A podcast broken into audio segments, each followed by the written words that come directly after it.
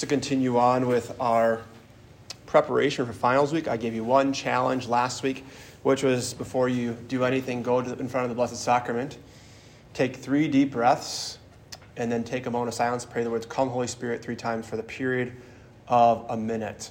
So why don't we just quick do that? Take three deep breaths. That's five seconds in and five seconds out. So let's go all the way in. And all the way out.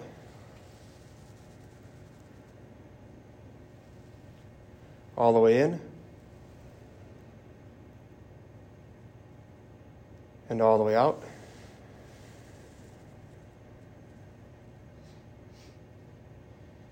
And all the way in.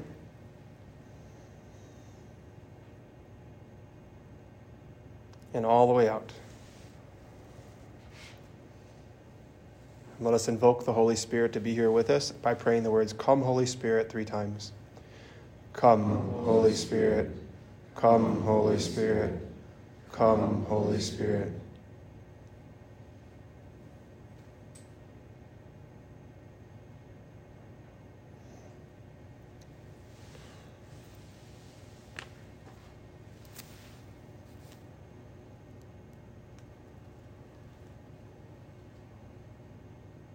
And on this Mother's Day, we'll consecrate this time to Our Lady as we all pray. Hail Mary, full of grace, the Lord is with thee. Blessed art thou among women, and blessed is the fruit of thy womb, Jesus. Holy Mary, Mother of God, pray for us sinners, now and at the hour of our death. Amen. Well, praise the Lord. It's a pleasure and honor to have you here with us. I know it's busy time. It's allergy season, right? So a lot of us are blowing our noses, and I don't know about your eyes. I feel like my eyes are going to pop out of my head pretty soon. Uh, thank you, Jesus. Um, but anyways, uh, as we come here, uh, it's Good Shepherd Sunday, and it's a, it's a Sunday where men in particular are called to ask the question, Jesus, are you calling me to be your priest? And a lot of times when that question is asked, we look completely at ourselves and think of all of our insecurities and, and what I don't have. I'm not holy enough. I'm not worthy enough. And it's all about me. But did we hear the words in our gospel today where Jesus said, My Father who has given them to me is greater than all? That's what makes you worthy, is what the Father has done by giving us Jesus Christ, is we are made worthy by his call. And sometimes people ask me, like, as a priest, what's it like being a priest? Like, what's it like being a priest? Well, this past uh, Friday, I went to go grab a gift for my niece's confirmation at Target of all places because you know they have good holy things there. Uh, but they did have a they did have a uh, confirmation card. Walmart did not. I went they were late with my brother in the day. I went all the way to Iowa. They didn't have anything there, so good on you, Target. Um, but anyways, as I went there, also it was my nephew Abel's birthday. Uh, got him you know a soccer ball and, and got him a what else did I get him? Some some trucks for the for the garden that his mom wants to plant, but the boys think it's a sandbox. Um, and also uh, got him a uh, basketball too. And uh, just, just fun things of being an uncle who happens to be a priest. Uh, but when I went to go check out, the cashier there, she wasn't really looking at me. I didn't know if she was ashamed because sometimes, like, just being a priest, people think we shame them, which is like not true. But she's just like talking, having conversation. And then she looked up and she went, Whoa, whoa, whoa. She's looking at my collar, right? So she's like, Wow, you're a priest. Um, that sometimes happens. Um, that's sometimes what it's like being a priest. And most time people just look at me and they wonder, are you real? Like, are you really that intense? Are you really that passionate? You, do you really care that much? And, and the, the, honest answer is yes, I do. Uh, I try to be as real as possible. I don't believe in being inauthentic, but also I'm a sinner uh, in the midst of it. But I can remember when I, when I first started serving the call, and some of you know my, my story. I just want to share a bit of that with you. But the first time anybody encouraged me to be a priest was my dad. And we were on our way to baseball practice in our Volkswagen Jetta. Just got it, loved it, loved driving that car. I thought, you know, most time if you had a cool car, girls would like you. Didn't really work out too hot for me. Um, but anyways, we are driving driving to practice, and um, we only lived like a mile from, from the school in the park. But he just said to me, Zach, you'd make a great priest. And in my head, I'm thinking, I'm not 65, I'm not balding, I don't have white hair, I don't have gray hair. Uh, so it's kind of in one ear, out the other. But how, how sad it is that my dad was the first one to ask me and encourage me to think about a call to the priesthood. Because I didn't know anything about it, so I just kind of went in one ear out the other. And I was kind of brought up with the idea that, you know, if you get girls, you'll be happy. If you drink, you'll be happy. If you have money, you'll be happy. If you have the right clothes, you'll be happy. Um, but then I went to college and I did all those things, and I found myself incredibly unhappy. Externally, I looked very confident, but internally, I was falling apart. I was broken. I was filling a hole in my heart that only God could fill. I didn't know that, but deep down, there was an emptiness.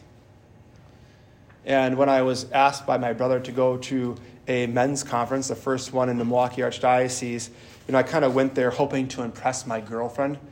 Could you believe it? I actually felt called to be a priest when I was dating a girl. Could that happen? Yes. And as I um, went to that conference, I was kind of expecting kumbaya, right? I didn't really know much about the faith. My, I would say my level of catechetical understanding in the Catholic Church was probably at a two or a three year old level. I went in not knowing how to pray Glory Be, a Hail Mary. Somehow I was confirmed, right? And I went to that conference, and the master of ceremonies that day said, Gentlemen, after today, your lives will never be the same. Like, that's a pretty bold statement. But then he, he didn't just say it once, he said it twice, said, Gentlemen. And he quieted down. He said, After today, your lives will never be the same. And heard speakers speak about the faith in a way I never heard, actually on fire, very challenging, talking about what it means to be a man in, in, the, in the eyes of God versus what it means to be a man in the world. And deep down, we were being spoken to and being challenged and being called to live a higher life instead of living a low life, right? And the priest who challenged me to be a man, you know, he's passionate. I'm not passionate. He's funny. I'm not funny. He's zealous. I am not zealous.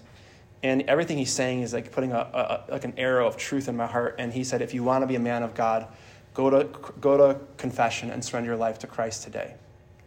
Now, mind you, I went to a pretty loosey goosey church growing up where they did not talk about confession ever. So, what do you think I never did? Go to confession, right? So, I went to confession uh, to a priest uh, who was like six, seven. Uh, he happens to be at the pastor at St. Mary's now, so if you want to go see who he is, you can. Uh, I'll say his name. His name is Father Michael Leitner, and he was actually uh, played Division One football. So he's an incredibly large man. He had a beard out here. He had a shaved head. Very scary looking man um, at the time, but I went to confession, and I don't even know if the things I was confessing I would call sins, but I knew what I, what I was doing wasn't right. And just getting that, that hurt and that pain and that just self disgust, that emptiness out of my heart, made a place for God to speak to me. Often, if we want to wonder why I don't hear God's voice, my thing is, are you giving Him a space to speak to you? Now, mind you, that was not my, my goal for that day, but I, later that day we had a gentleman who uh, talk about his call to the priesthood and how he was clinically dead for three hours and he came back to life. And what, what emotion was invoke, being invoked in me was anger. Because now I've heard talks about the, the faith, the, the proclamation of the gospel, the good news of Jesus Christ now for uh, five hours. And I've never heard this before, and I'm kind of getting ticked because I'm wondering how come no one ever told me this truth before because it kind of saved me a lot of trouble. And then it came time for Mass, and that's when everything changed in my life. And I'm kind of wondering, well, that guy at the beginning of the day said, you know, your life will never be the same after today. And it, it wasn't like the word, uh, the preaching of the gospel or anything like that, but it was what happens at every single Mass. And it always brings me back to my why. But the, the Archbishop was at the altar. He's now Cardinal Dolan. And he, he is preparing the altar. And when he does, when he does this, this motion of calling down the Holy Spirit, I feel the room change but because I don't know anything and I'm very unintelligent in the faith, my first thought is, this is not real. I'm concocting this in my mind. This is fake. And I started even feeling a presence around me. I don't know if it's a Blessed Mother, an angel, or a saint. But I'm like, this is fake. This is not real. But I know everything changed when I heard these words. When he took a piece of bread in his hands, as he's standing in the person of Christ at Mass, and he said, This is my body and it, it just ruptured every hard part of my heart. And I, I just knew I was given the gift of understanding that that was Jesus. That was Jesus. And when he held up Jesus, I just felt loved. Like the most pure form of love I've ever felt in my life was right then and there. And then in my heart of hearts, it's the first time I ever heard God speak to me. And heart of hearts, I mean like at the depth of my soul, the depth of my being, not externally, but internally, I heard the words, This is the purpose of life, which meaning the Eucharist is the purpose of life, and you are called to be a priest. And I didn't, I, I was so confused because I, I didn't know anything, right? I thought about myself. What about me and my insecurities? But the thing about being a priest, it's not about you, it's about the Lord. It's about the Lord. And after, over the next two years, as I began to like really struggle deeply with sin, and, and a lot of my sins rose to the surface, and I was just like Peter last week. You know, after I denied the Lord, I went back to my old life. He went back to fishing. I went back to all that college garbage, right? And then I found myself feeling more and more empty. And I was playing college baseball, and it wasn't making me happy. And, and I was like, what am I supposed to do? And then eventually I told my family, I'm thinking of being a priest. And I didn't know what it meant to become one. I didn't know what a vocation director was. I didn't know what discernment was. I didn't know, I didn't know what seminary was. I thought literally that if you wanted to become a priest, these guys would take you in the corner over there in black hoods, of course, because that's what people do. And then they take this really sparkly dust and they put it over your head and they say some prayers over you. And that day, you start celebrating Mass and hearing confessions. Clearly, I was wrong, right? But that's, that's where I was at. But the, the more I began to learn about the priesthood and the more I wanted to get that question mark off my heart of asking, Are you really calling me, Lord?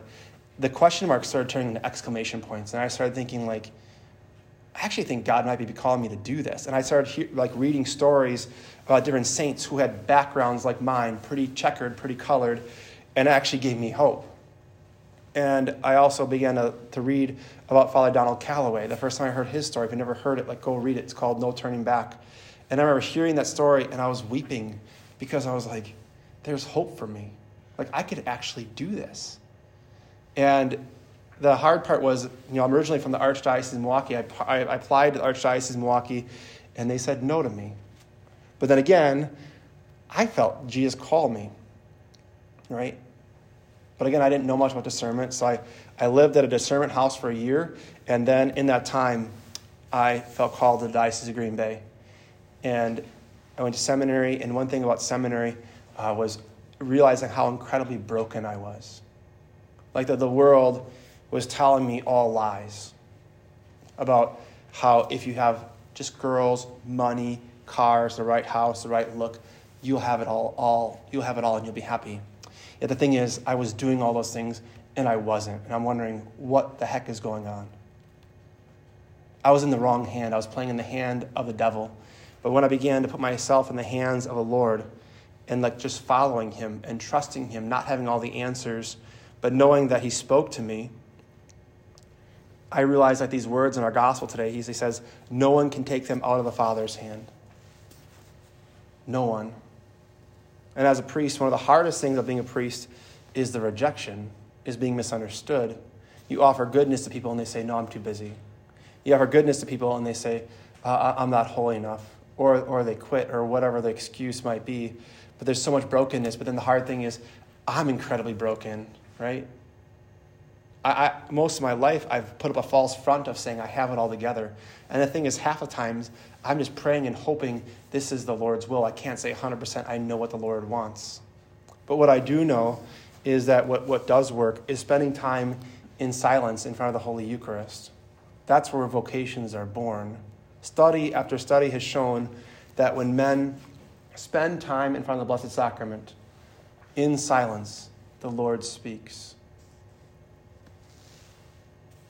And sometimes we wonder why we don't have any vocations, why men are not answering the call to the priesthood. And I think it's just that simple. Spending time in silence with Jesus so he can speak to us and even if you're not feeling called to be a priest, feeling called to marriage, you're still called to live a sacrificial life. And even if you're not a man and you're a woman, you're feeling called to religious life, you're still called to live a sacrificial life by making a gift to yourself, giving yourself away. To be all in, to follow the shepherd's voice. And I just want to do a brief exercise of one of the most powerful verses that helps men and women and married couples to follow the Lord because the Lord, the thing is, guys, the Lord only created one of you. He didn't create two of you.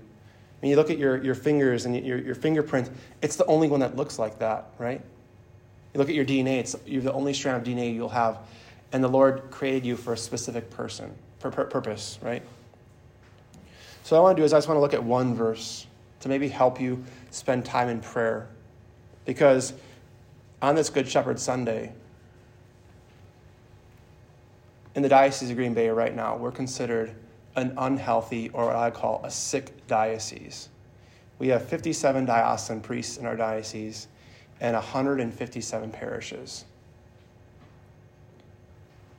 And I think right now the Lord is knocking on some of the men's hearts here to say, Will you be my priest? That's why I created you. Will you sacrifice? Will you see a need? And will you answer in faith? Not looking at, Am I holy enough? Do I have what it takes? But will I, will I rely upon the goodness of God?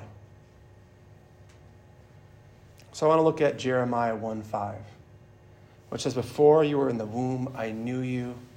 I created you and I consecrated you, right? To be consecrated means to be set apart. And some people's hearts in this room have been set apart to be his priest or to be a religious sister. Most are called to marriage, right? I get that. But the priest and the religious sister forego marriage for the sake of the kingdom to point other people to another way of life. And the, the, problem, the problem is for a lot of us, we just simply have never been shown another way of life. We've only been shown one way hookup culture, drinking, and, and you know, that, that, that's it, right? But another way of life is spending time with God's word, spending time in silence, and asking Him that one question Are you calling me, Lord? Because as, as the church is sick, some of you are called to enter into the, the ministry of priest as healer. Because if you're broken, that means you're called to be healed and help others in their brokenness. So, what I'm going to do is I'm just going to read this verse twice. First, Jeremiah 1, 5, 1 through 5. And after I say the word you, I just want, I'm just going to pause and I want you just to listen for your name being said, right? And know that this is the Good Shepherd speaking to you.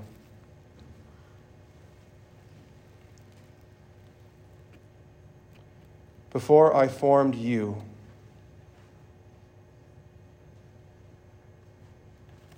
In the womb, I knew you.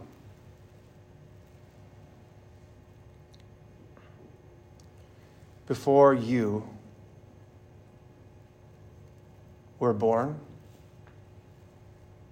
I consecrated you.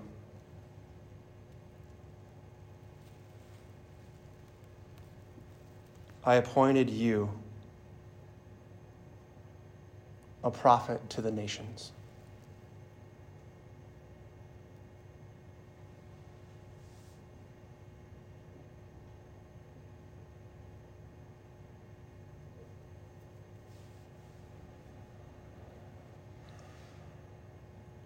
Going to read that one more time.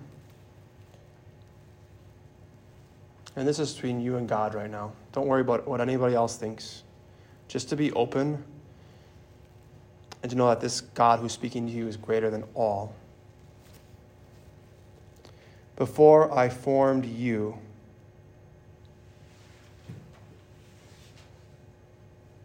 in the womb, I knew you.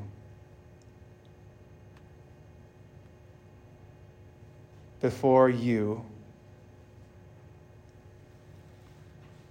were born, I consecrated you.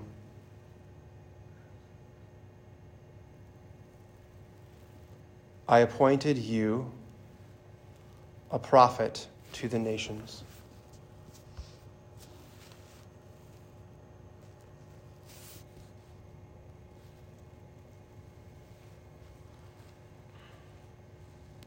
Just want to close with what the Lord says to Jeremiah after that. Because this was my excuse. Jeremiah says, Ah, oh, Lord God, behold, I don't know how to speak. And you think, how could I public speak? How could I do that, right? He says, I'm, I'm too young, Jeremiah says, I'm only a youth.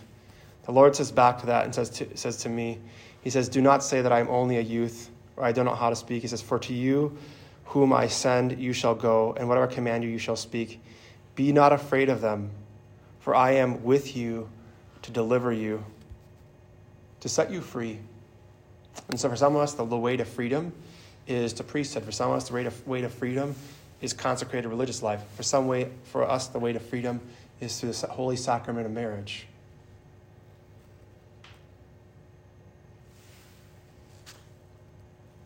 The Lord says to us in our gospel today, my sheep hear my voice. I know them and they follow me. And the way to know the Lord's voice is through silence with his word and especially in front of the Blessed Sacrament. We take a moment of silence to ask the Lord to call men and women to serve Him on this Good Shepherd Sunday or Vocation Sunday.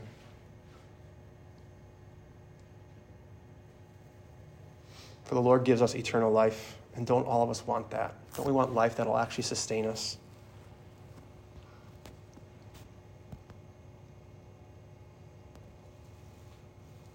The Lord is the Good Shepherd. He knows you, and you are His. Amen.